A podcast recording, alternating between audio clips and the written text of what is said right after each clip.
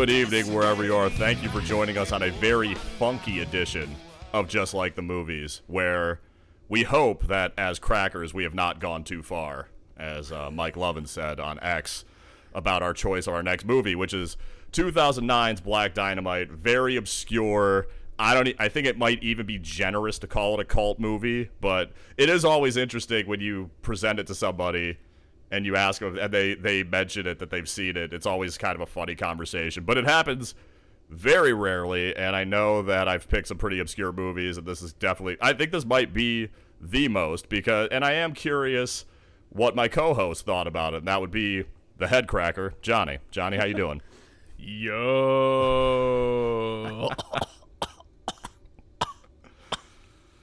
Yo. I'm doing good, pal. I'm doing good. Can't complain. Got dumped on like a foot of snow uh, today, so that happens. I had Oh, the whole jeez. the whole family at home while I was working and had all that craziness going on. Uh, but it hadn't really snowed much this winter, so I know we were due for it. Um, but yeah, Black Dynamite hadn't seen it, so this was the first watch for me. Um, so I didn't know what to really expect going in. I I'm not gonna, you know, I'm just right off the bat. You know, I am no historian in black exploitation movies. I know of them. I've seen some of them. That's pretty much the extent of my knowledge with it. So I'm not going to sit here and, you know, do some sort of comparative analysis or you know I don't think anybody. I don't think we want to do that anyway. But Easter eggs and callbacks to you know Pam Grier or Richard Roundtree or whatever. But uh, I had fun with this movie. You know, it's a it's a very streamlined linear watch, uh, very easy to burn through in 84 minutes or whatever. Um, but I had fun with it, and it's funny. Like right out of the gate, I'm just like. Boobs, boobs, boobs, boobs. Okay. yeah, there were there were quite a few a, adult actresses in this production. Yeah, and I was laughing at you know it.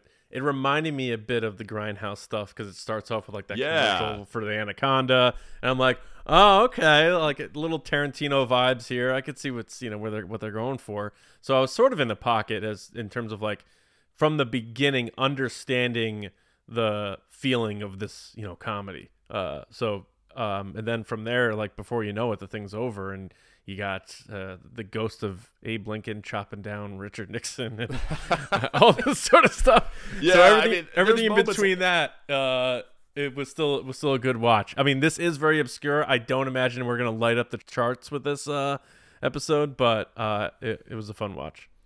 Well, we we do have Nicky Sweatpants as support. He he thought this was a good pick. So I guess you're probably you might be wondering well, why why did you subject me to this movie? How did you even hear about it? it? It's kind of a funny story, and it's relatively short by my standards. I fell asleep watching TV one night. This was like in 2010 or 2011, and I was watching some movie when I passed, and I woke up at like five in the morning, and this was on and the scene it was on was the scene where he's doing the showdown with the fiendish Doctor Wu on Kung Fu Island. And I woke up, and even in my bleary eyed state, I thought it was hysterical, and I knew exactly what it was doing. I'm like, this is a black exploitation satire. And I had direct TV back then, so I could, you know, just find a future showing of it, and record it, and watch it later. And I watched it, and I thought it was funny, and I told a lot of people about it that I thought would find it interesting. And um, again, like I said at the, in the uh, kind of closing of our previous podcast, there there is an alter, a better alternate universe I think where Michael Jai White is a huge action star. Like the dude's he's a he's a re- I think he's a pretty good actor. He's a he's a physical specimen. He's a tremendous fighter. He has like I think he has black belts in seven different disciplines. And one of the things that one of the one um kind of well springs of the comedy in this movie is that and, and I'm like you, Johnny. I don't know how many black exploitation movies you've seen. I've probably seen like less than ten. Like I've Oh, seen yeah. I've seen like the big ones. Like like I saw Blackula, I saw Shaft. I think I've, I think I saw one of the Dolomite movies, like, but one of the ones with Pam Grier, it was Coffy or Foxy Brown. I can't remember which one. But if you've seen just a handful of those movies and then you watch this, you know exactly what they're doing, like what mm-hmm. they're satirizing, what they're making fun of. And as we've mentioned several times on this podcast, like usually when we're talking about Trey Parker projects, Trey Parker and Matt Stone projects, to make fun of something effectively, you kind of have to have a love for it. And it's clear that everybody involved with this, like even the mistakes you see in the movie throughout, like we won't do every single one of them, but like you know when, when you see the continuity errors or like when he stands up and he's looking at a boom mic because he like the boom mic's in the shot he's just like looking at it and it's like there's inherent comedy in that outside of it being a historical reference to this to this kind of movement in cinema to create you know kind of a, a different perspective but it was very low budget and it was done on this one take kind of philosophy and that was all financial pressure. So that's why when you see these you know, movies like Black Caesar and things like that, and there's just these goofy ass things in it. It's because it was just you know they were working guerrilla style, and they kind of transferred that mindset to this film. Like, was there anything you noticed in particular, or? Um, the and it was I, well. Here's the thing, because I can't speak to this uh, as an expert, but a lot of the cuts were pretty abrupt. I would say, well, a mix between abrupt but also just very segmented. You know, Yeah. I, I, I it almost felt like like and, and maybe because Tommy Davidson's in it, and I always loved Tommy Davidson like, as a kid growing up watching In Living Color. Like that guy would was so freaking funny. Like if people I know our audience is probably around our age range, so they probably know of him and know of In Living Color. But if you don't like go back and watch old In Living Color episodes for that whole cast, but he was always so damn funny. Like I remember him and David Alan Grier and Jim Carrey just like always cracking me up every scene. Like some were hit or miss, you know, and even Keenen Ivory Wayans, I'd be like, you know, I, could do without some of his sketches. Maybe that would change today watching it because maybe he had a more of a mature perspective on the comedy. But Tommy Davidson always cracked me up. So seeing him in here, uh, also doing satire is like right in the pocket, and I was like, oh my god, because we haven't really like his career really went nowhere, and I think he deserved a better career in comedy, quite frankly. Um, so I, I it felt skittish at times, maybe because he's in it.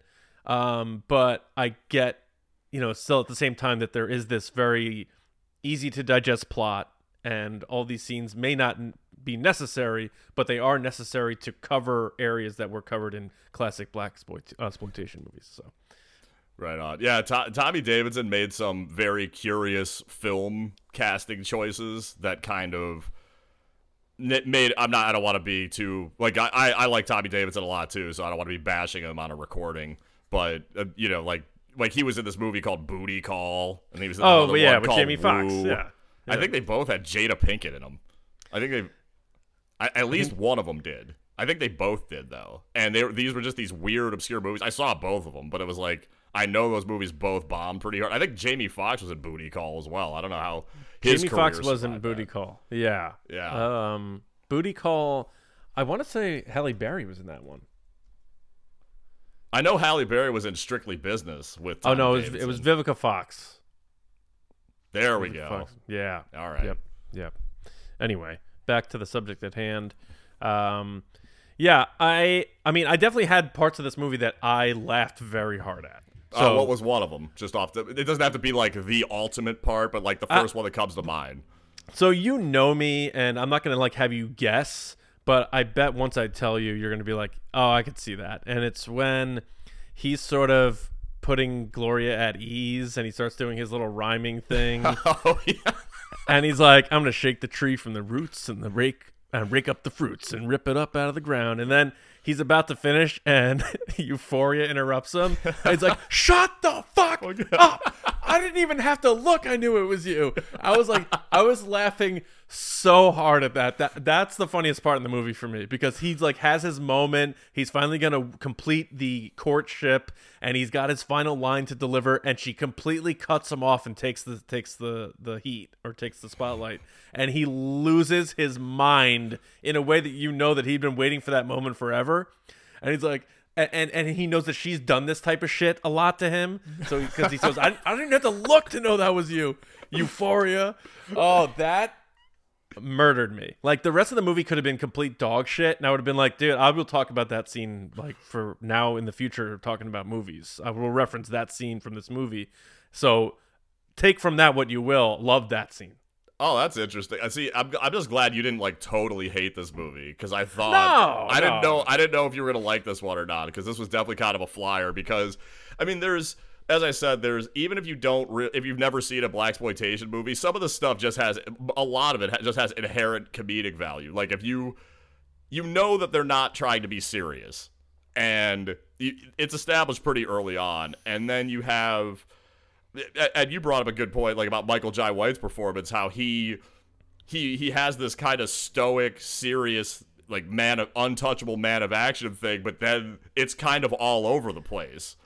It like they're kind of showing his comedic range but I I- you know it, it's kind of like the plots of those old movies too and the plot of this movie. Like it goes from the draw like there's drugs and there's the CIA and there's an orphanage thing. There's like a community activism angle. And then, then it turns into we're gonna go on a boat ride to Kung Fu Island. It's like, like, it's just it's so much going on. And, and the movie's only 84 minutes long right? Yeah, it moves fast. Yeah, and they get a lot in in those 84 minutes. But and I don't know like how balanced uh black exploitation films were in terms of like was it all tongue in cheek or was it does it just appear that way because of the cheesiness of the type of movies? Like were they made in the spirit of humor? I don't think so. I think that's why they were able to satirize it. Because I, I, I know there wasn't a ton of material out there about this movie, but I did watch a, a few interviews.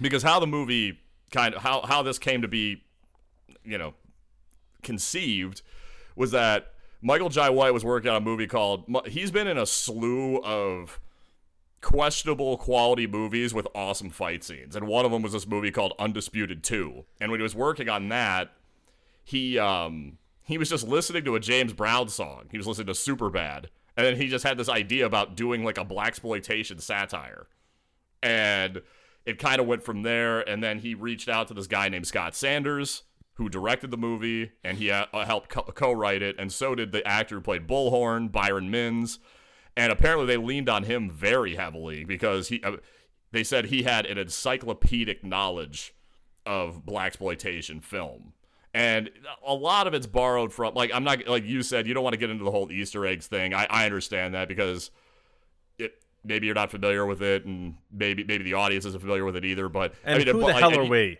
Who the What- hell are we to who the hell are we to do anything like that? no but i mean like you could see that like you because you you mentioned to me that you saw that movie that eddie murphy did where he played where he made he played the actor uh, rudy ray moore who played Do- dolomite Right. And Yeah. this movie heavily borrows from Dolomite in a bunch of different ways.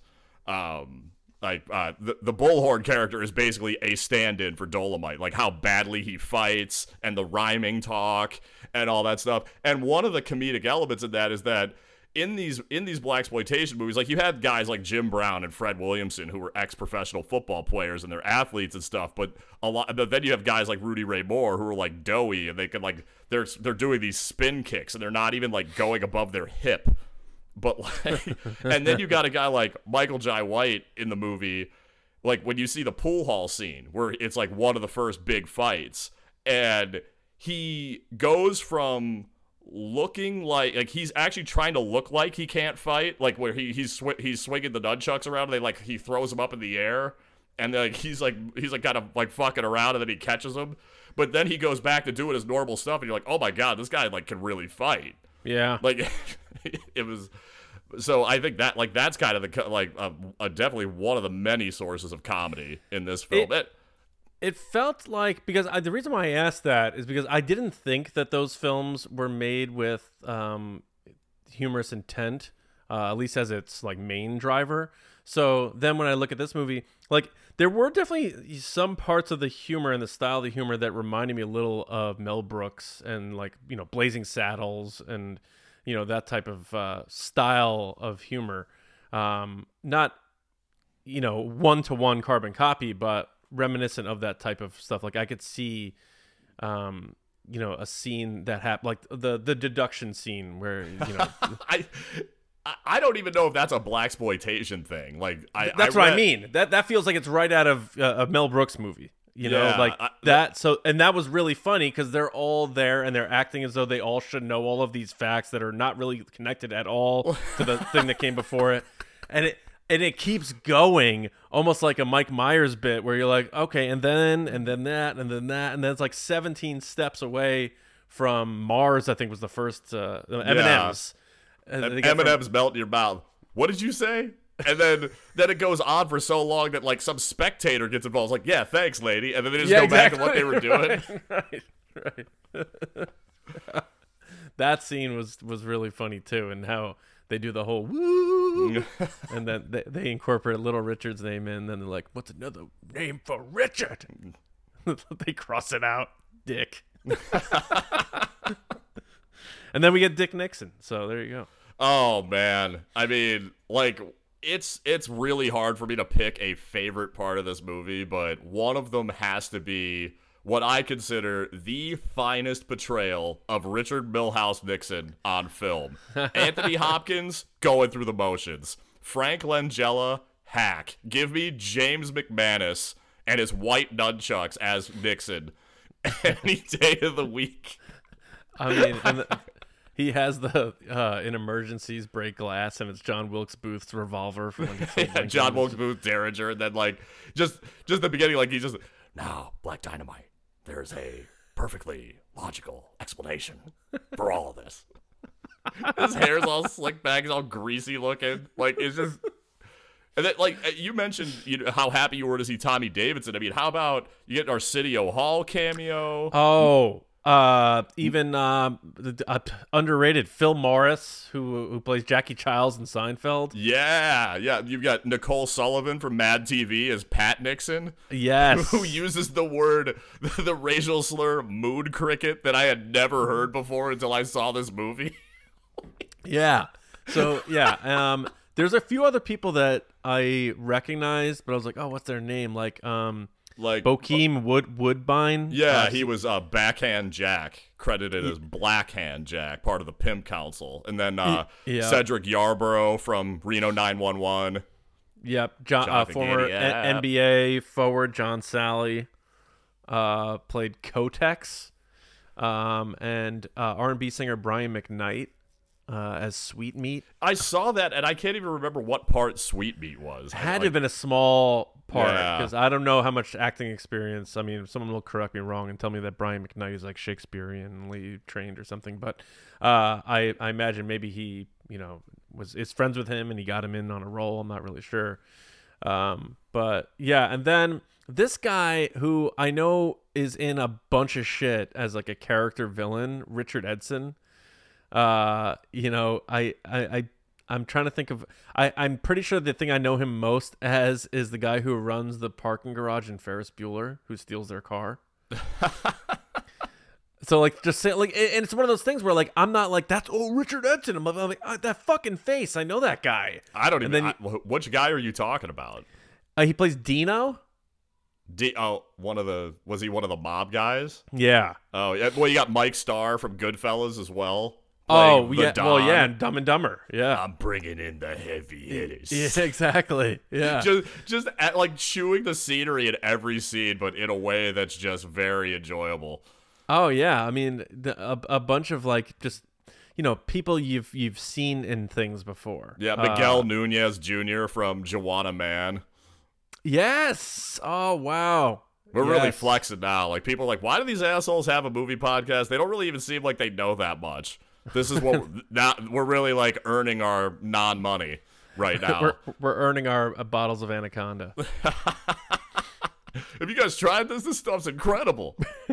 that was another funny scene when they roll in on the guy and he just had, they just show this t- tiny schween. and then it, it just pans in on it like three times with the dramatic music flair.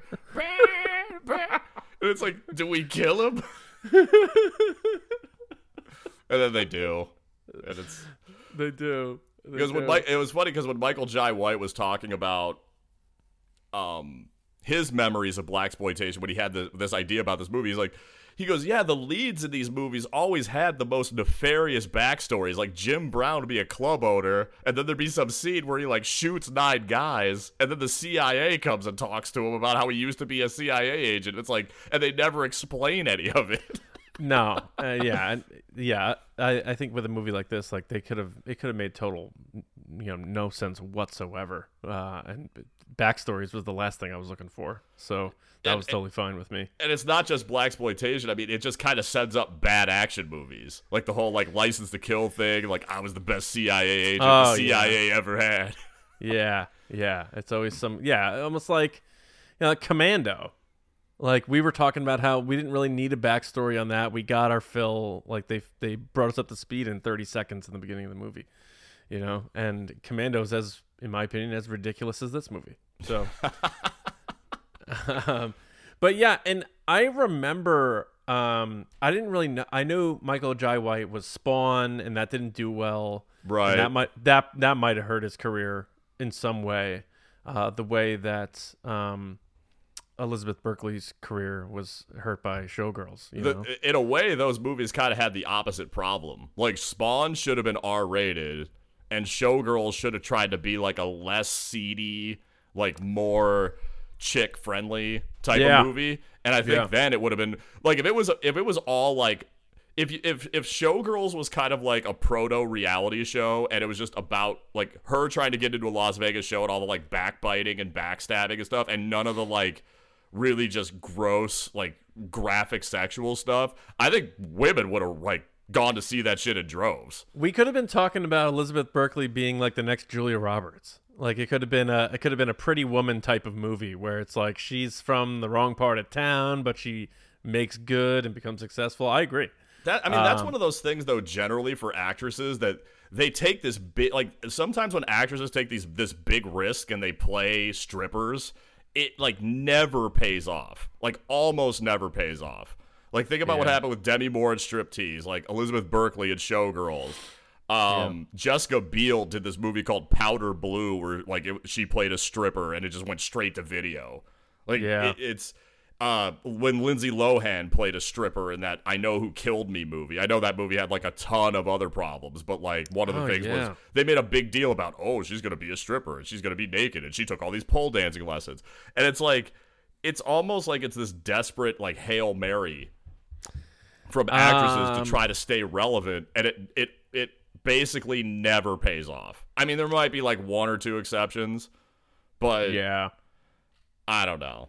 There's just something that occurred to me. But this isn't some half-ass like you know uh, actresses picking stripper movies to try to revitalize their careers. Podcast.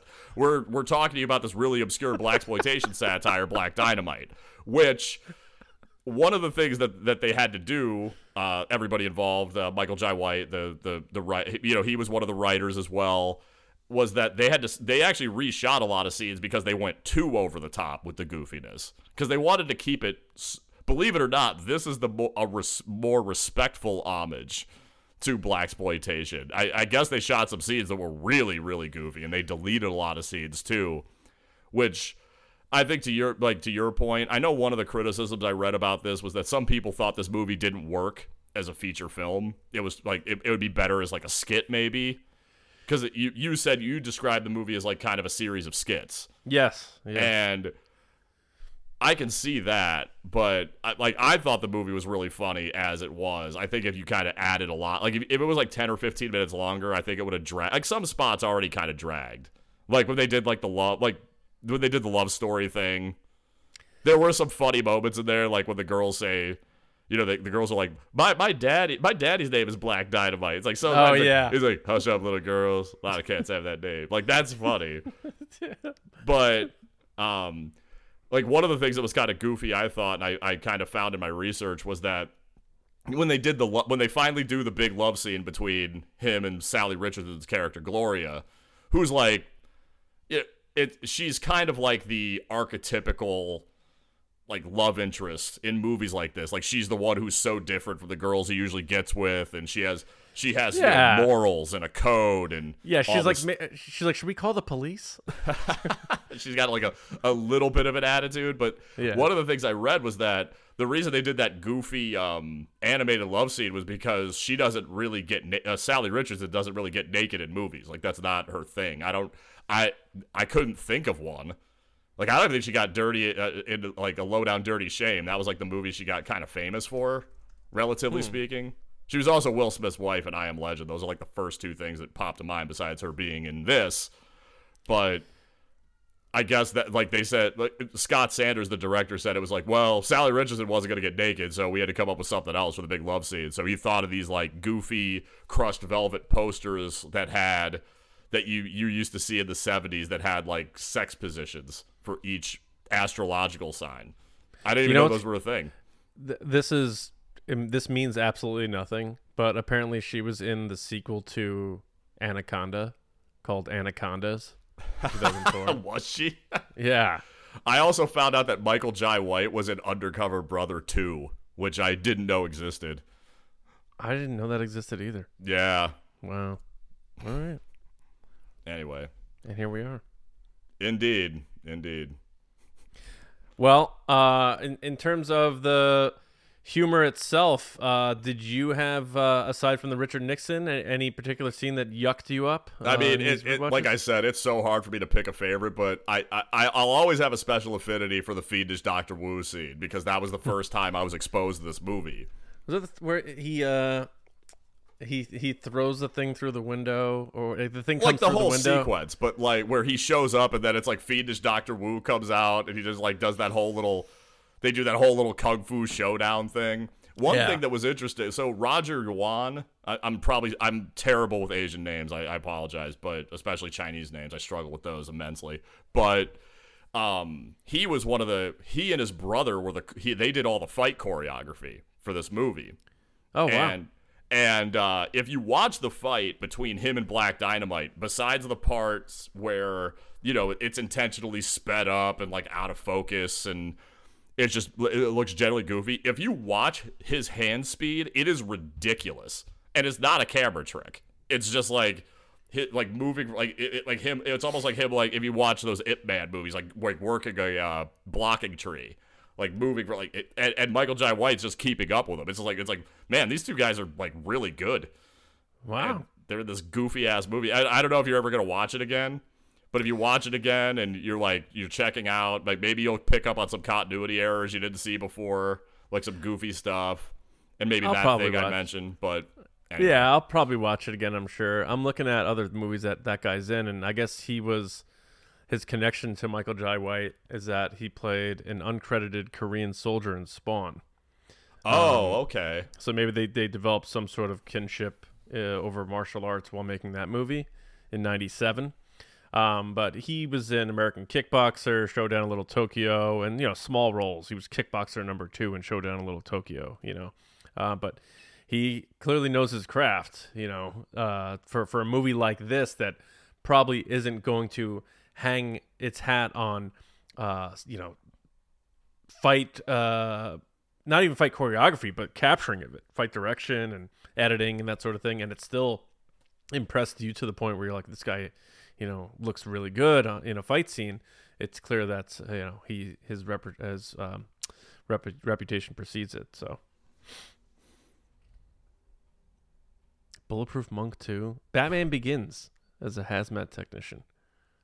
Oh, Now was he I the guy about it- who said he, gave the rundown about the the the it, he was just guessing that it had to be absorbed That- through the lungs? Was that, him? I that's exactly who I think too. I thought it was a diff. I thought that was a different actor.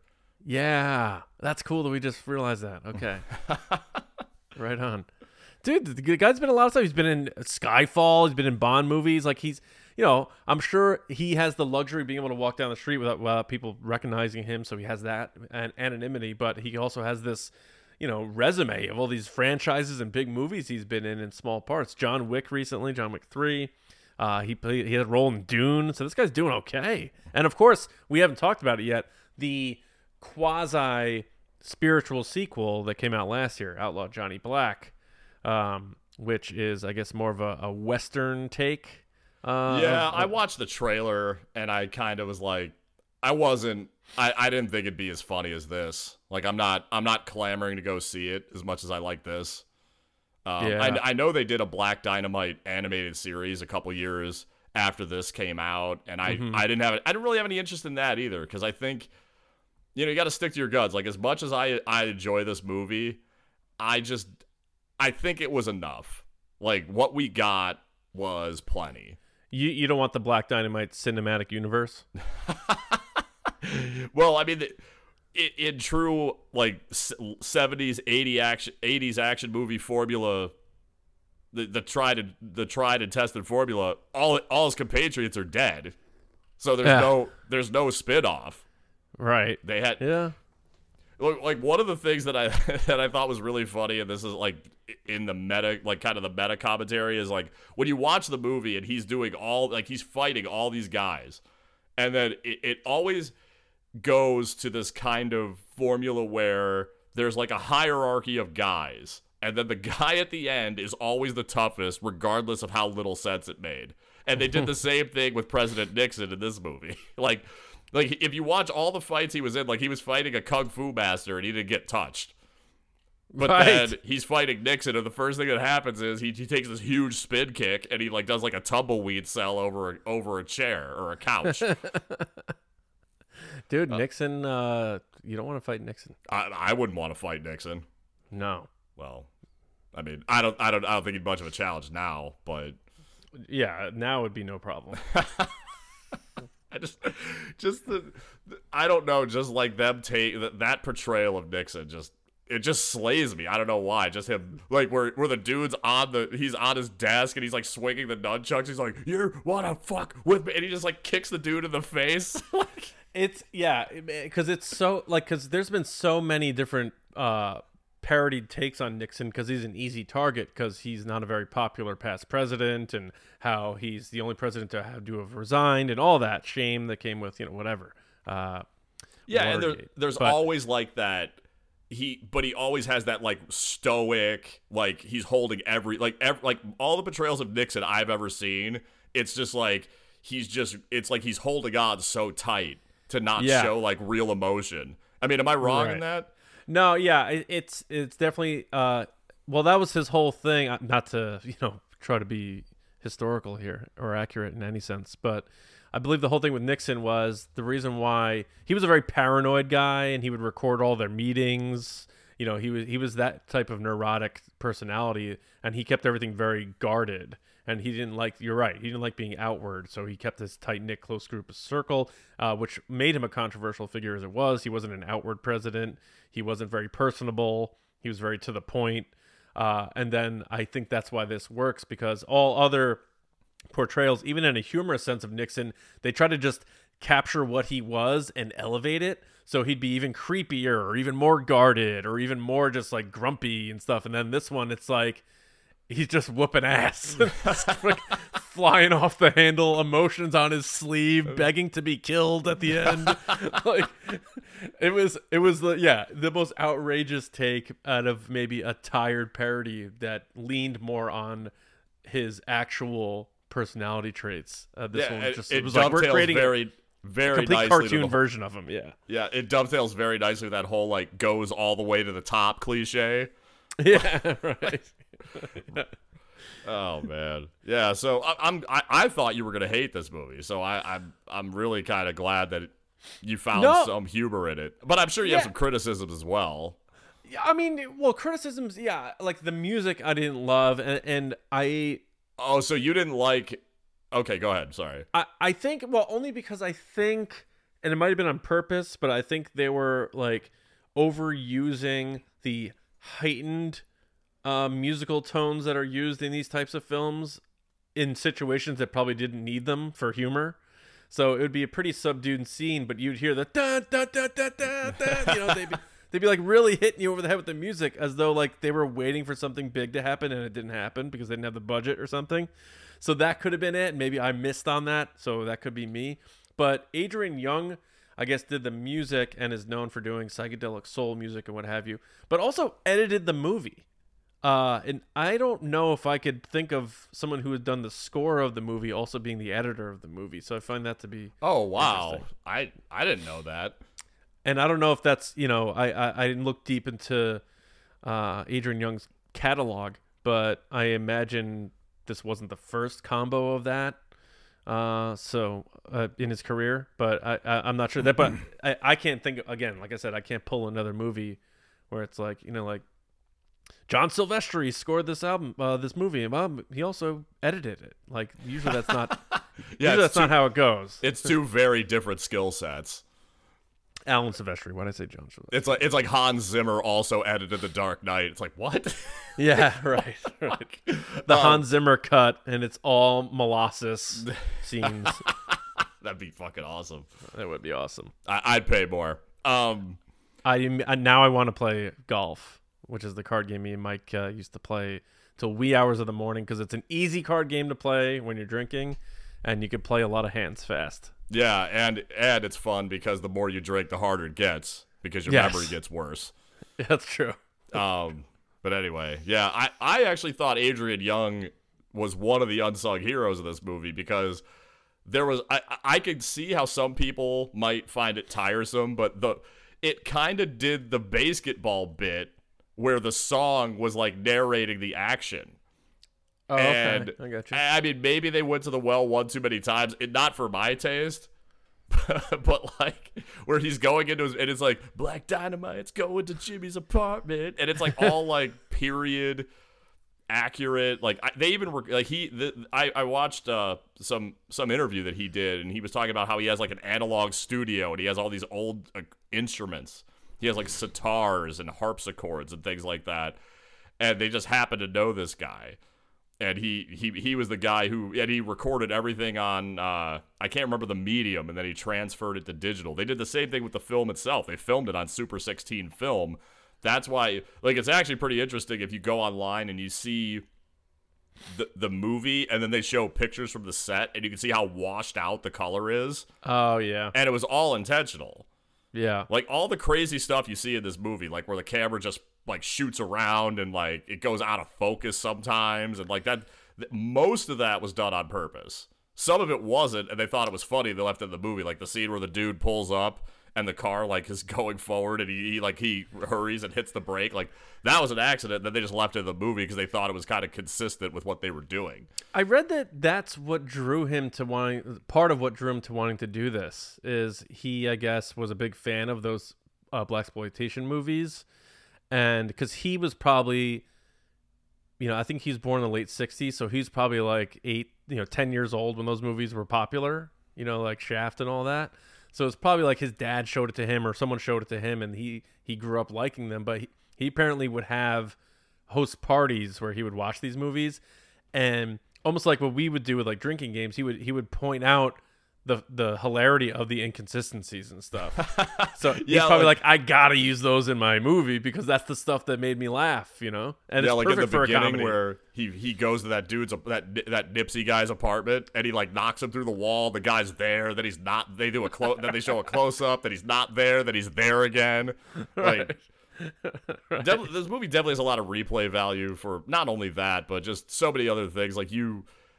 You mentioned that this thing was it's kind of like a, a, a, a it's kind of like an archipelago of disconnected, Whoa. really fun like like the Pimp Summit. Like that has nothing to do with anything but it's just it, but apparently like that's what got Arsenio Hall to do the movie like he showed like he they showed him a, a script and he go and he saw that there was a captain kangaroo pimp and he's like okay i'm doing the movie like that's, tasty freeze oh, yeah Oh my god. I mean, and Arsenio Hall, like people always like I think focus on his late night show and like whether that was a hit or miss and stuff, but like coming to America and like the work he did with like Eddie Murphy and stuff, like he's always been so funny. And like anytime I see Arsenio Hall, he he delivers. It doesn't mean he doesn't have to always be like I don't know that he ever has been like the the main lead or whatever. He usually plays the buddy or the friend or support. but uh, he's always been very funny. Um, you know, I know we haven't done Coming to America yet. Not sure we will. I'm sure at some point maybe we get to that one. But and I, I got to give the, the the sequel another crack because I didn't give it a fair shot. But uh, Arsenio Oh, I, Hall, didn't, I didn't see that one. I I didn't either. But it, you know, if it's on Amazon, I'm able to watch it. I'll watch it. But um, I've always thought Arsenio Hall was funny though. So anytime he he pops in, it's sort of like uh, um a, a higher tier uh of my feelings towards like Tommy Davidson or whatever because I saw I was surprised to see Tommy Davidson and it made me happy to see him and I was like I think focusing on him a lot uh in a lot of the um ensemble scenes particularly the dedu- deduction scene when you know they're all they all have a role to play in that scene but I was focusing on him for his reactions to other things people say because his facial expressions are just funny in themselves so which, Yeah. which lends to your point of like maybe I do need to rewatch this because this is the type of movie. Even though it's short, the plot's simple, uh, it's very on the surface and fun. Your eyes can observe something completely different if you just dart them to the right in a scene that you watched when you were looking to the left or something. Yeah, and, and as it's a lot goofy and fun as this movie is, there's a lot more going on than you would think. Like, like, uh, oh, one thing I wanted to mention about Tommy Davidson, you mentioned him being funny. Apparently, he improv that whole order that he does in that scene. on. where he's Oh, talk- I don't. Wow. So I, I thought that was pretty cool. But like, like Michael Jai White, for example, came up with this backstory for the actor playing Black Dynamite. So he was playing an actor, like he was playing a washed-up Baltimore Colts running back named Ferrante Jones, who got drubbed out of the league because he had a neck injury. So like, what he would kind of act in character. Like if you watch the movie, he doesn't really turn his neck a lot what? and that's because he kind of created this backstory for the for the black exploitation because a lot of these black exploitation actors were former athletes. Like like I mentioned Yeah. Jim Brown and Fred Williams and they were both pretty famous football players. Yeah. but um I, I like that was just a level of detail that I was like wow that's crazy. Because like one of the things they did to kind of drum up interest in this was they filmed a trailer for about 500 bucks. Like Michael Jai White went out and he rented he rented a costume the same costume that he's wearing in the end of the movie like the denim with the bit with the white shirt.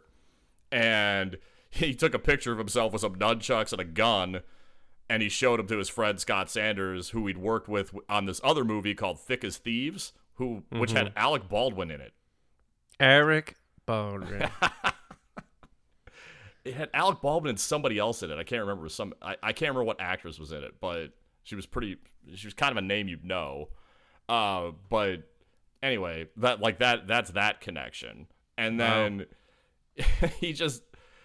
I got lost my train of thought with this one. I started babbling about Thick as Thieves, and then I just forgot. Oh man. Oh, I mean, it, it, it's fine. It's fine. But well, that that gives me the opportunity. I think it would be remiss if we didn't uh, at least mention uh, another black action star that we just lost recently, Carl Weathers. Oh man, yeah. Uh, that's. I try not to get too broken up about celebrity deaths, but like like Sean Connery was a tough one. Mhm. Carl Weathers, yeah, that's that's uh that's not that's not great.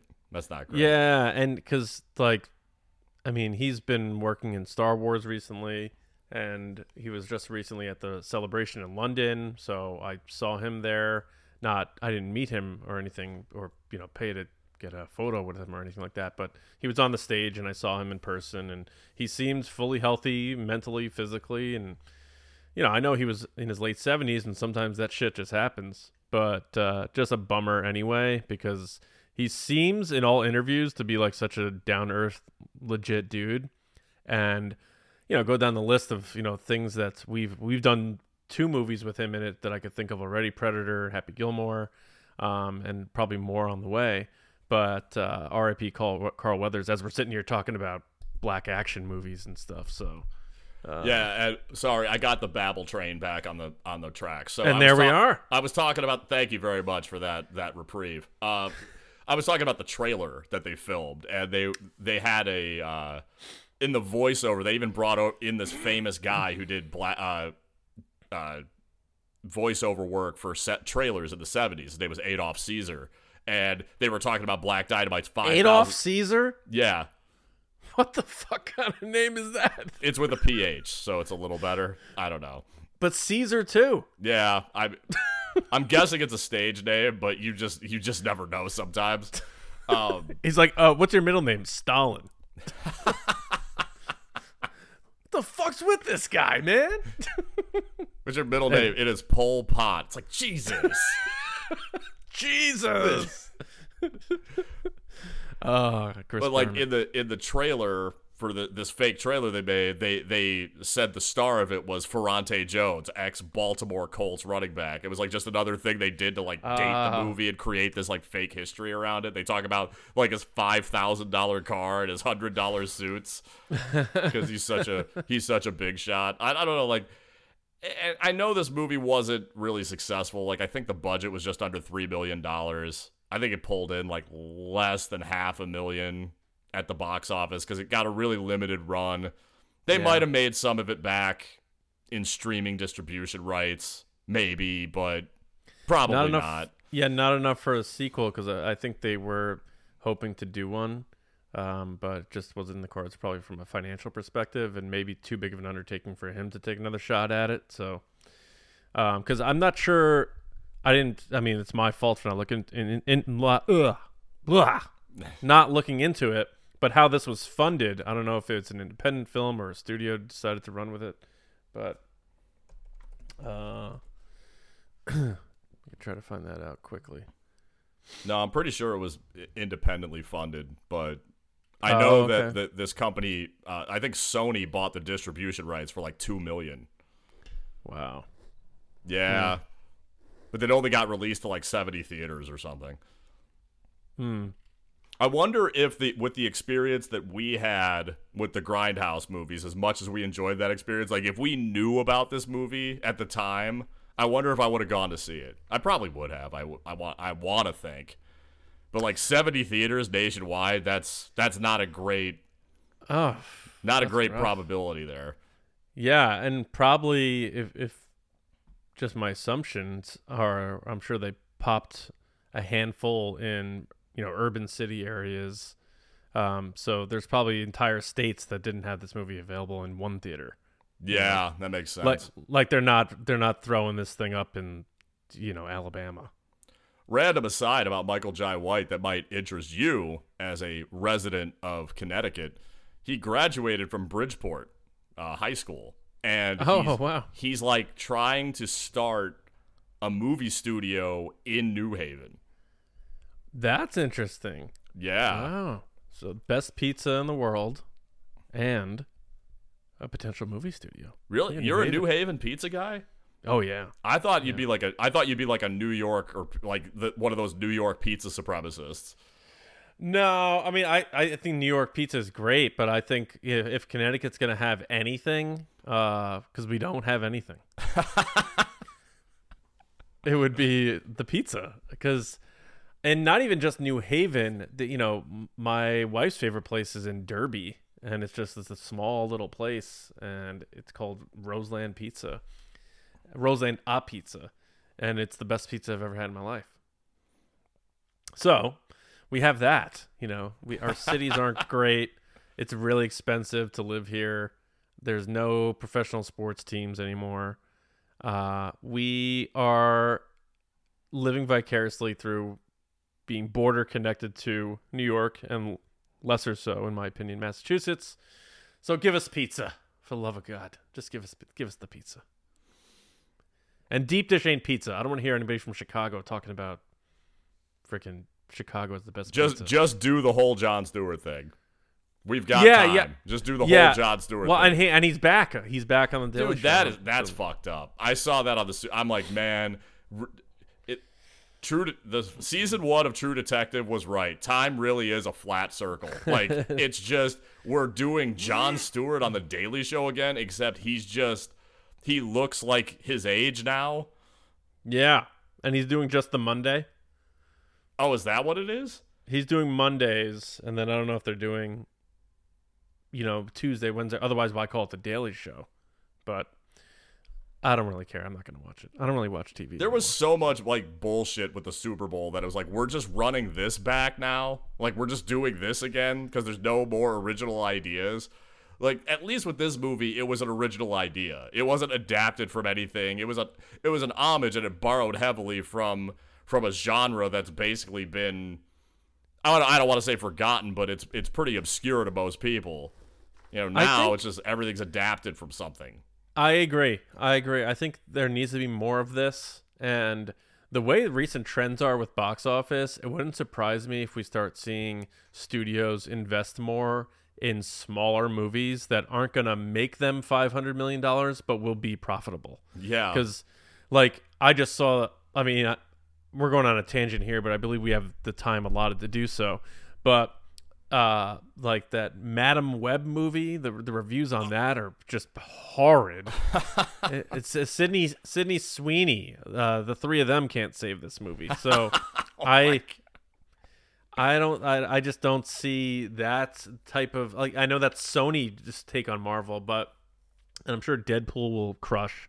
But Well, a lot of these big movies they- just don't if they do well don't anymore. make it PG thirteen, the rumor Oh, is they're they're gonna go against the formula because like Deadpool two was a good movie, but it was already kind of slipping compared to the original. you Like I can't don't think it's out of line to say that. you can't do PG thirteen Deadpool. You can't do PG thirteen Die Hard, and they fucking did it.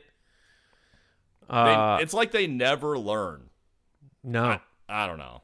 they, they they they think they're they overthink that shit like too much. And like Live Free or Die Hard probably would have been a decent movie if it was a rated R, but it wasn't. So it wasn't that good.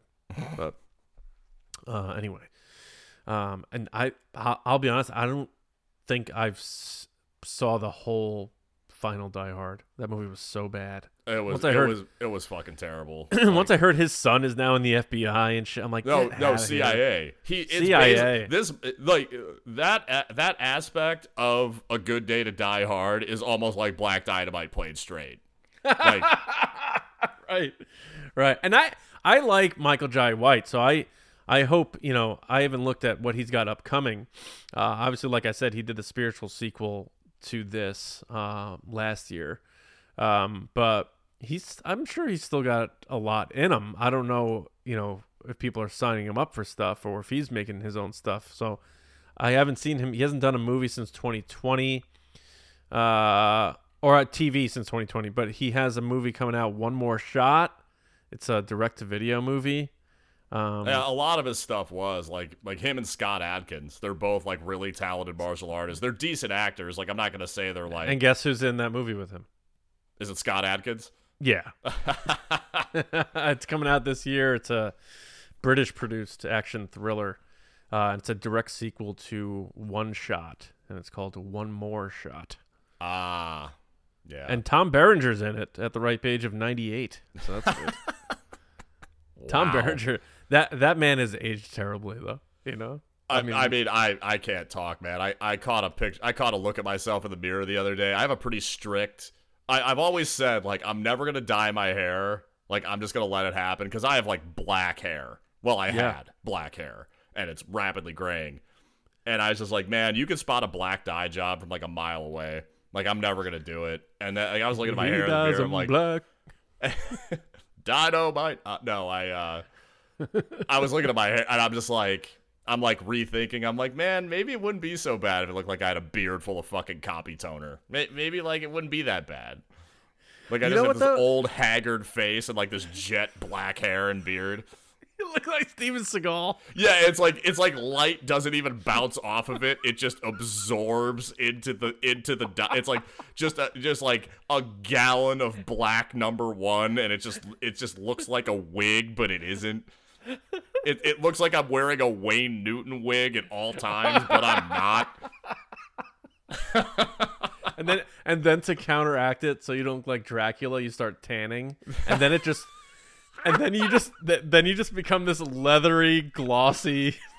God, dude, that's how it happens, though. Like, Yeah. like when, when you look at like, I know like women, it's it's worse for them, and I'm not gonna like make like, but when you see like the bad plastic surgery and stuff like that, and it's the same with men too. It always starts with something like that. It always starts with something simple. Then next thing you know, you're fucking putting fillers in your face.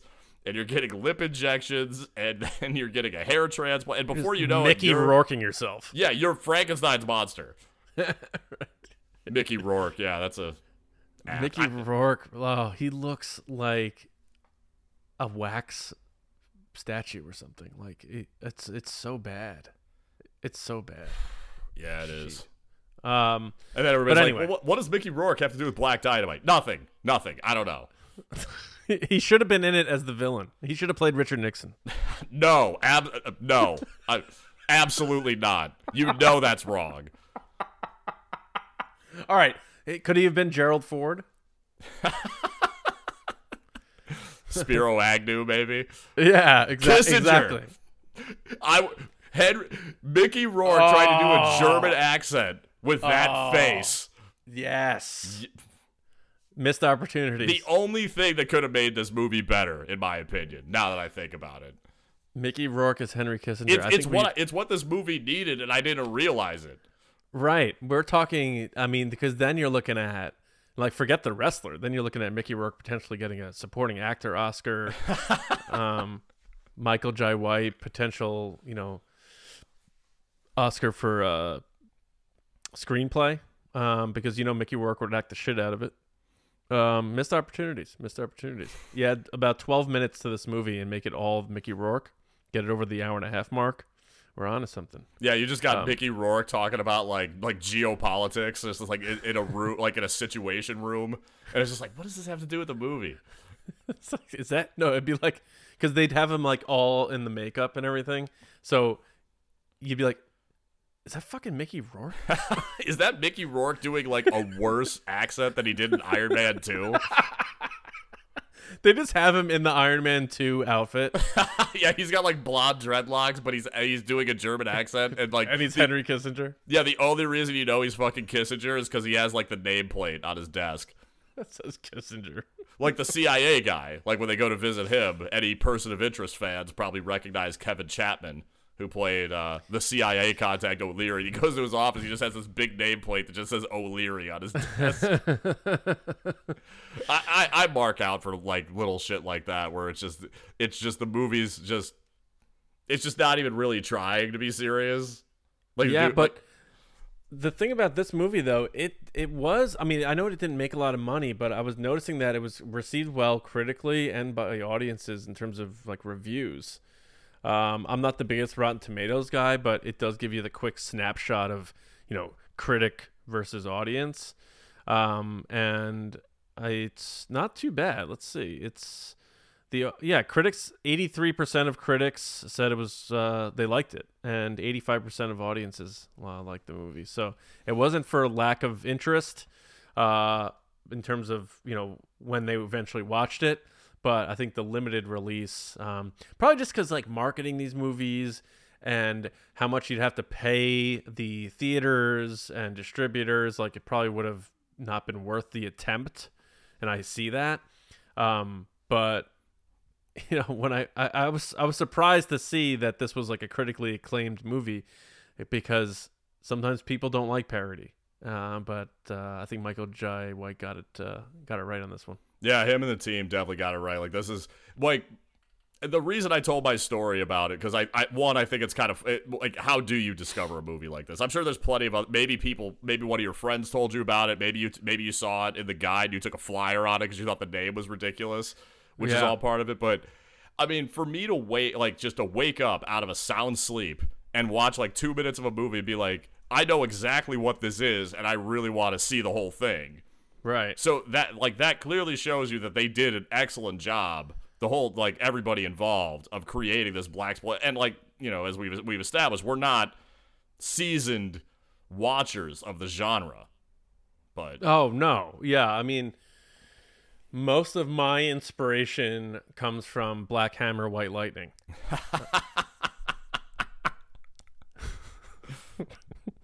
Which if our audience doesn't already know is a movie within a movie in Major League 2 with Omar Epps playing Black Hammer and Jesse the Mind. Or was he still the body then, I guess? I don't know Jesse what the- he. I don't know. I think that was before he moved to Mexico though and went off the grid.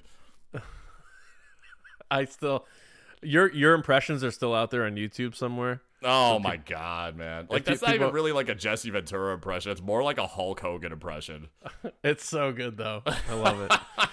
uh, but anyway, um, yeah, I I didn't want to peop people to think or us to pretend that we had some sort of you know innate knowledge of the history of these movies and how they're made and you know you know what the productions were like or anything. And, and I don't. But so I just go by what I read up on Michael Jai White's experience and why he loved those movies and why he wanted to make this was because he liked the fact that it had all those inconsistencies and people didn't care back then. That was another cool part of like movies in the 70s. You know, when we were doing Dirty Harry, we were joking about some of the stuff that now probably looks silly that back then was not intentionally done that way, but just people just didn't care. They were there for the ride. And people are way too critical these days of like oh he didn't you know that that coffee cup was full on the last shot. You know people focus way too much on that shit today and i think it's uh i, I like knowing that back then people just enjoyed movies and, and didn't like nitpick as much.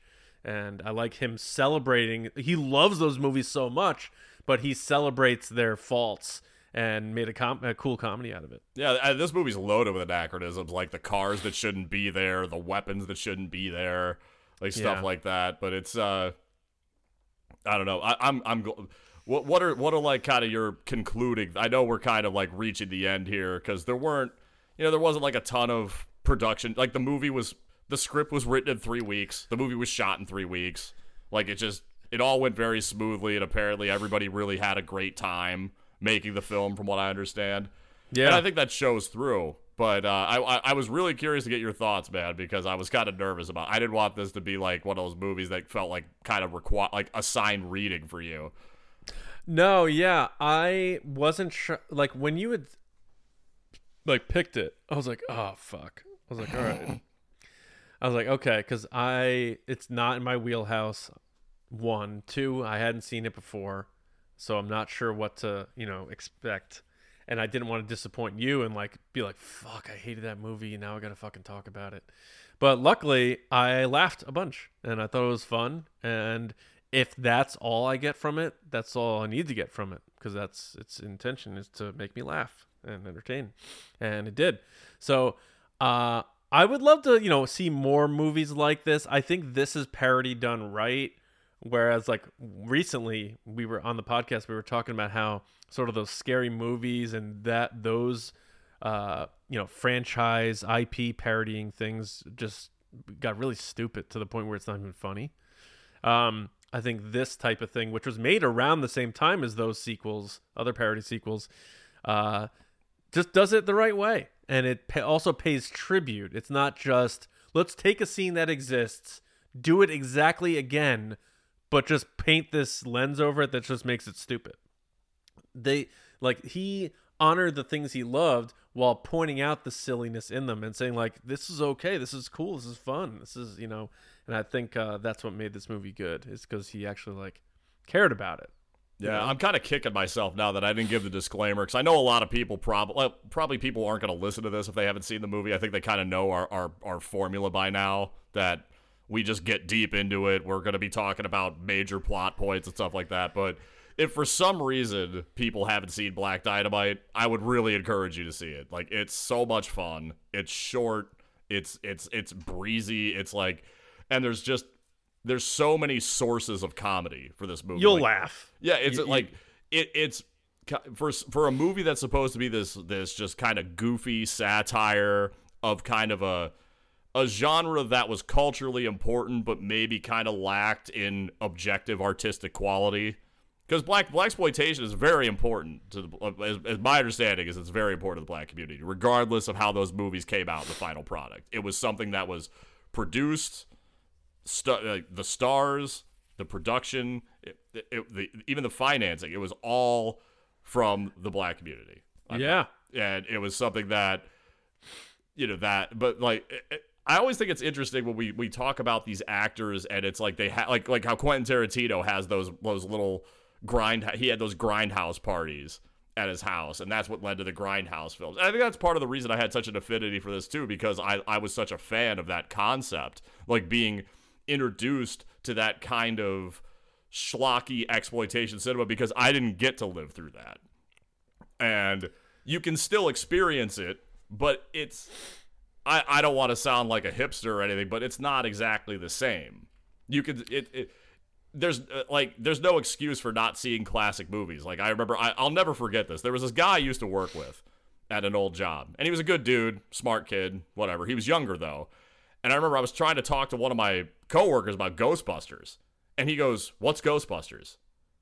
And I I looked at him and I was like, and I just I just knew that like me and that guy were never gonna like have anything in common. It's just like, yeah, the movie came out like eight years before you were born, but that's no reason not to have seen it. How is that possible? I don't know. Maybe his parents thought it had satanic imagery. I, I don't know.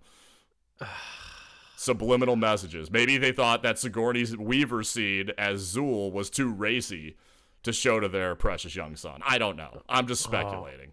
I mean, Zuul's pretty nice.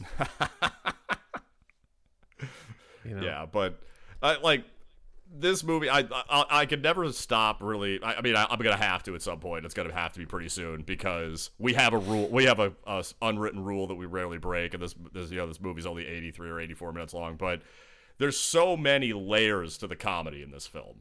Like there's Yeah. so many and uh, if you watch it like, I've probably seen this movie 20, 30, 40 times. I don't know how many over the years. And when I was rewatch like I th- when you I know you say this a lot.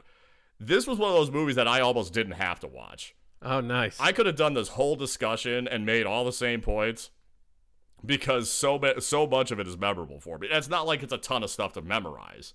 You know, it's a it's a short, pretty breezy movie, but like I'm I'm glad you indulged me with this one. And I, I'm glad you had fun with it because when you said like we, I know we don't do a lot. There's a, a little behind the curtain, but Johnny and I don't talk a lot between shows, especially about the show. But Johnny texted me on Thursday and he just texted me, just watch Black Dynamite. That was a movie. And I was like, oh, fuck. He didn't like it. Oh, no, oh, like, no. Yeah, text. Is, I, that's why I don't like text. yeah, it's, yeah, that's, that's, it's a limitation of the format. Like, I just saw that. I was like, oh, boy. So if I said, just watch Black Dynamite, that was a movie. Oh. World of Or, difference. or I just watched Black Diamond Dynamite. That was a movie. like there's so many ways, you know. And I don't like to overuse the exclamation points, you know. to- to Yeah, I'm the same way. I, I know a lot of people with text etiquette say you shouldn't use periods because they come off as very uh, Or kind of severe. Yeah. And I always text with periods. Yeah. I spent a long time learning grammar, and I try to use it properly. Yeah. In this day and age, it's a rare thing. It's a rare thing. Yeah, it's Um, like it's like people think you're you're fucking weird or something because you use actual sentences and proper punctuation. Yeah, they're like, who's this guy? Like Bill Shakespeare? But I uh the the last thing I, that I don't think we really talked about much is like that is also very funny is just his like facial expressions.